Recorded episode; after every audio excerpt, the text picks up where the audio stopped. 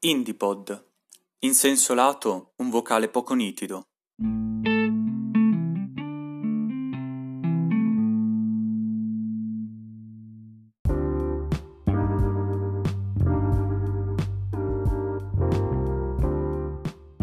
Siccome non è obbligatorio impazzire in quarantena, e questo lo so perché me l'ha confermato il frigorifero,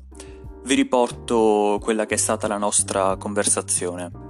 Abbiamo parlato di Marco Cantagalli, che in arte è conosciuto come Galeffi, perché tutti sanno che è il cognome della madre che lui ha utilizzato per l'appunto come nome d'arte, romano Doc direi, sì, senza dubbio, 28 anni e pure laureato in editoria e scrittura, insomma ce l'ha fatta lui. E io spero che a forza di podcast non ci metta io cent'anni. Comunque, fa parte della Maciste Dischi, che è la casa discografica che ha sfornato un sacco di talenti all'interno dell'indie, quindi i Canova, Gazzelle, i Siberia, Fulminacci, i Diamine, un sacco di gente. Non tutti però sanno che Galeffi ha iniziato come rapper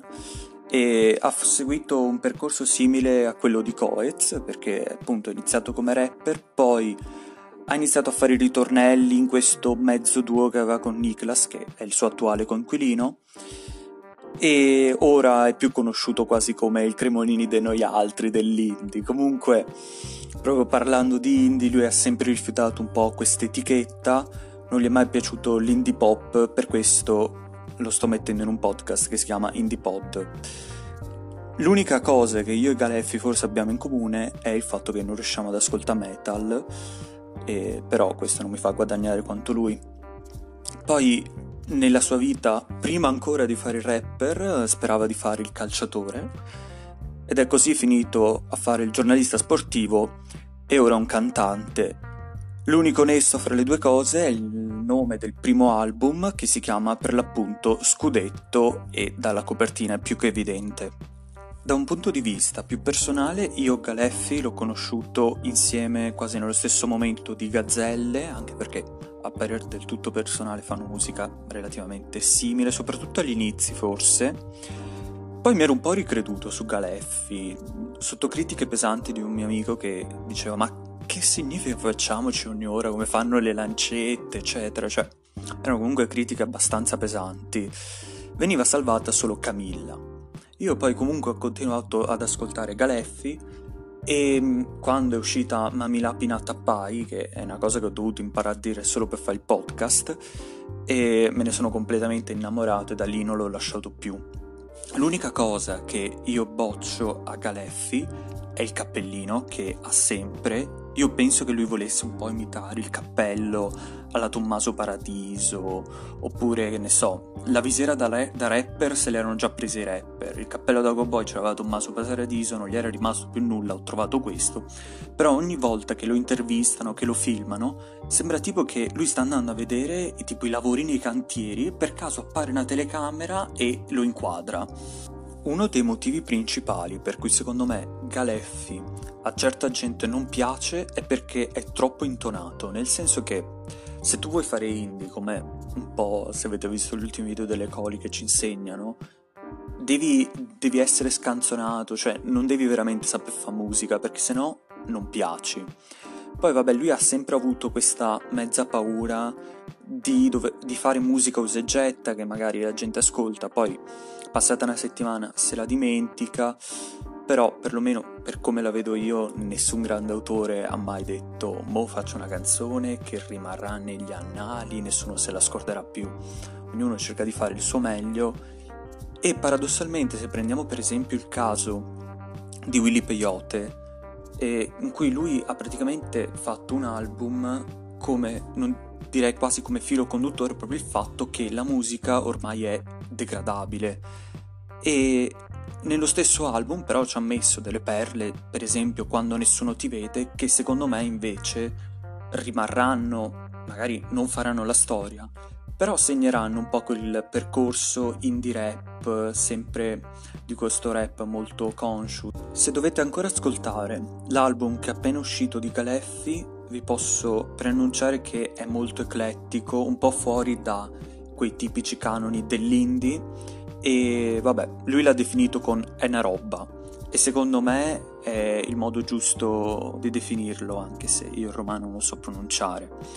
L'album è composto da 10 tracce, a metà fra l'eleganza e il coraggio di sperimentare. Poi se mi è permesso citare Caparezza,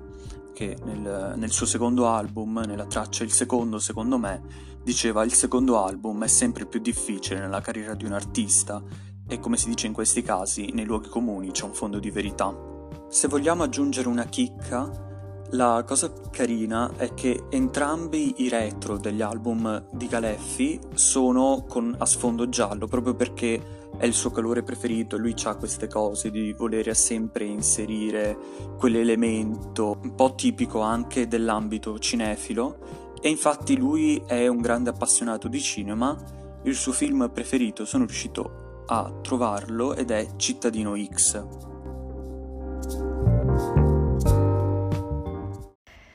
Annoverare Cittadino X tra i film preferiti di qualcuno è sicuramente una scelta abbastanza inusuale, a partire dal tema trattato fino all'esecuzione magistrale che ne fanno gli attori protagonisti del film, questo è uno di quei capolavori cinematografici che in qualche modo racconta nella maniera più semplice possibile una storia abbastanza complicata, ovvero raccontandone soltanto la verità. È la storia di un uomo che, mm, proveniente dalla Russia, che tra il 1978 e il 1990 fu accusato dell'omicidio di ben 52 persone tra donne e bambini di ambo i sessi. E nonostante la pazzia nel compiere un atto del genere, fu giudicato dalla corte sano di mente, ma condannato lo stesso a morte nel 1994.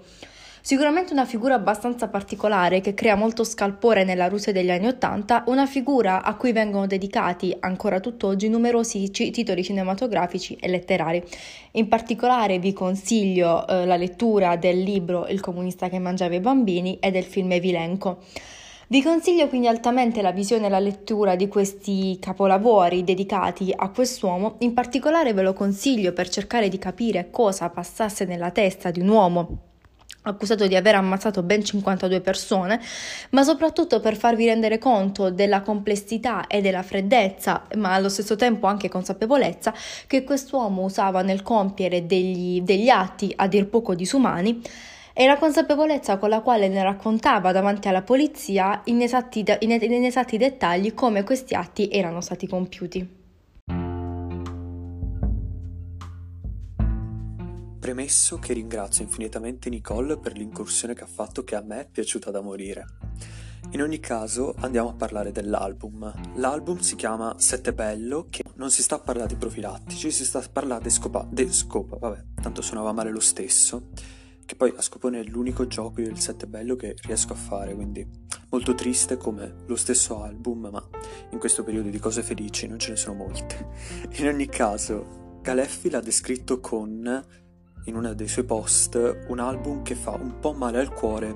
e bene alle orecchie. Carino, ve lo riporto. È un album pieno di immagini evocative, quindi principalmente a tema amoroso, zero fit, molto per creare anche un'atmosfera personale. Non mi metterò a descrivere proprio canzone per canzone perché tanto uh, Galeffi farà una diretta domenica tipo alle 18 in cui spiega i retroscena di ogni canzone, quindi mi ha rubato il lavoro Ergo, partiamo subito con la prima canzone. La prima canzone è Sette Bello, fa da title track. È un ottimo inizio sia per la canzone e quindi ovviamente anche per l'album sé ti immerge subito in quel mondo galeffiano che tutti adoriamo e ha delle immagini che a me piacciono particolarmente, soprattutto nel ritornello, questa stella al guinzaglio, il bacio infinito, che poi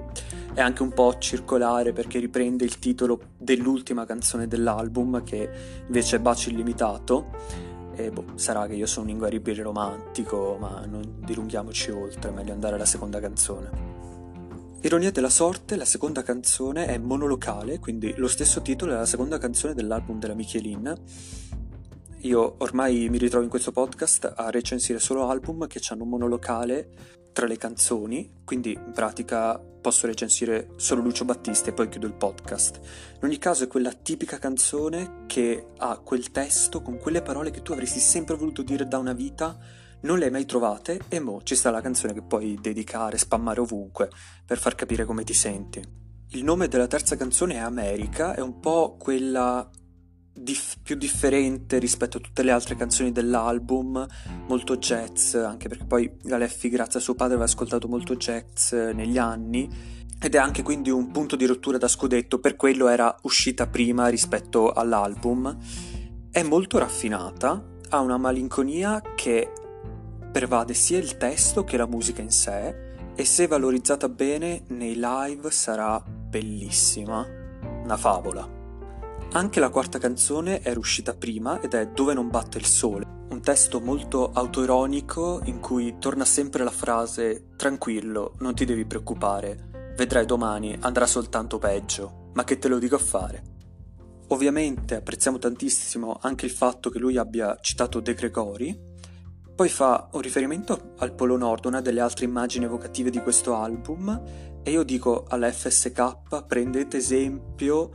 lanciate un buon messaggio col Polo Nord come fa Galeffi. e poi ha questo finale di canzone che ti porta lontano, lontano, lontano.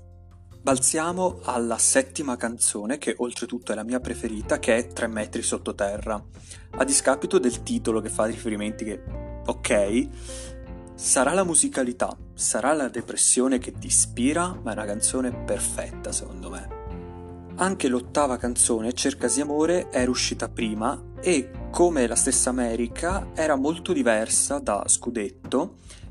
ed è abbastanza roccheggiante. A me aveva abbastanza preso, soprattutto quando era uscita inizialmente. Galeffi l'aveva scritta dopo che era stato lasciato, quindi alla ricerca di un altro amore, in una chiave però molto ironica, proprio perché trasuda quella che è la sua disperazione in, questo, in questa ricerca, e un ritornello che poi è gridato come Marco sa fare benissimo, ma è anche un po' passivo-aggressivo e ti incute timore. A fare da transizione poi con la canzone finale è Gas,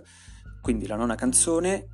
che è abbastanza calma, sempre un calmo in, in stile galeffiano, diciamo. E l'ultima canzone, Bacio illimitato, in cui vi racconto un piccolo aneddoto, ascoltando la sua diretta dello scorso weekend, ad un certo punto ha detto, visto che la, track, la tracklist è già uscita, qualcuno mi sa dire come si chiama l'ultima canzone? Io stavo preparando la puntata, avevo la tracklist sotto il naso, faccio subito Bacio illimitato era un puro share with friends, ma eh, non ho vinto niente. In compenso mi sono divertito tantissimo quando ho iniziato a descrivere come ha passato il suo ultimo capodanno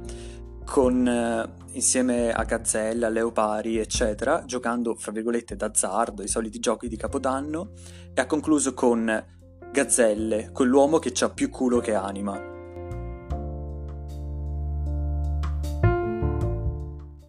Per concludere, è un album che secondo me, se lo ascoltate al momento giusto, vi saranno determinate tracce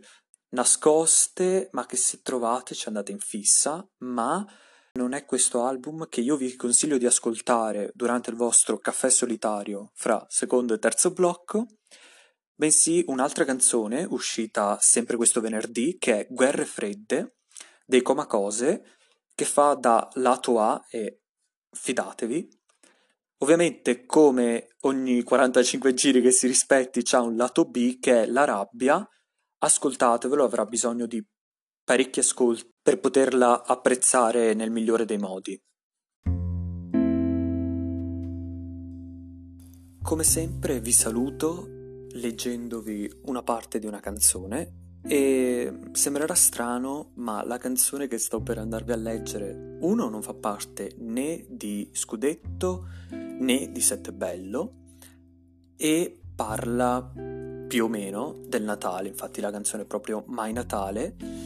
e perché eh, leggo proprio questa a ridosso di Pasqua, proprio per esorcizzare questa mia paura di cantare questa canzone fuori dalle feste natalizie che in sé non avrebbe senso, ma a me dà fastidio. Quindi esorcizziamo tutto registrando nel podcast, tanto lui questa canzone l'ha scritta per esorcizzare il fatto di essere stato lasciato da una ragazza proprio in quei giorni, quindi uniamo l'utile al dilettevole. Comunque, spegni quel cellulare, dimmi dove vuoi andare, se ancora mi vuoi bene, e allora stiamo insieme fino a Natale. Ti aspetto in ascensore. A che piano vuoi arrivare?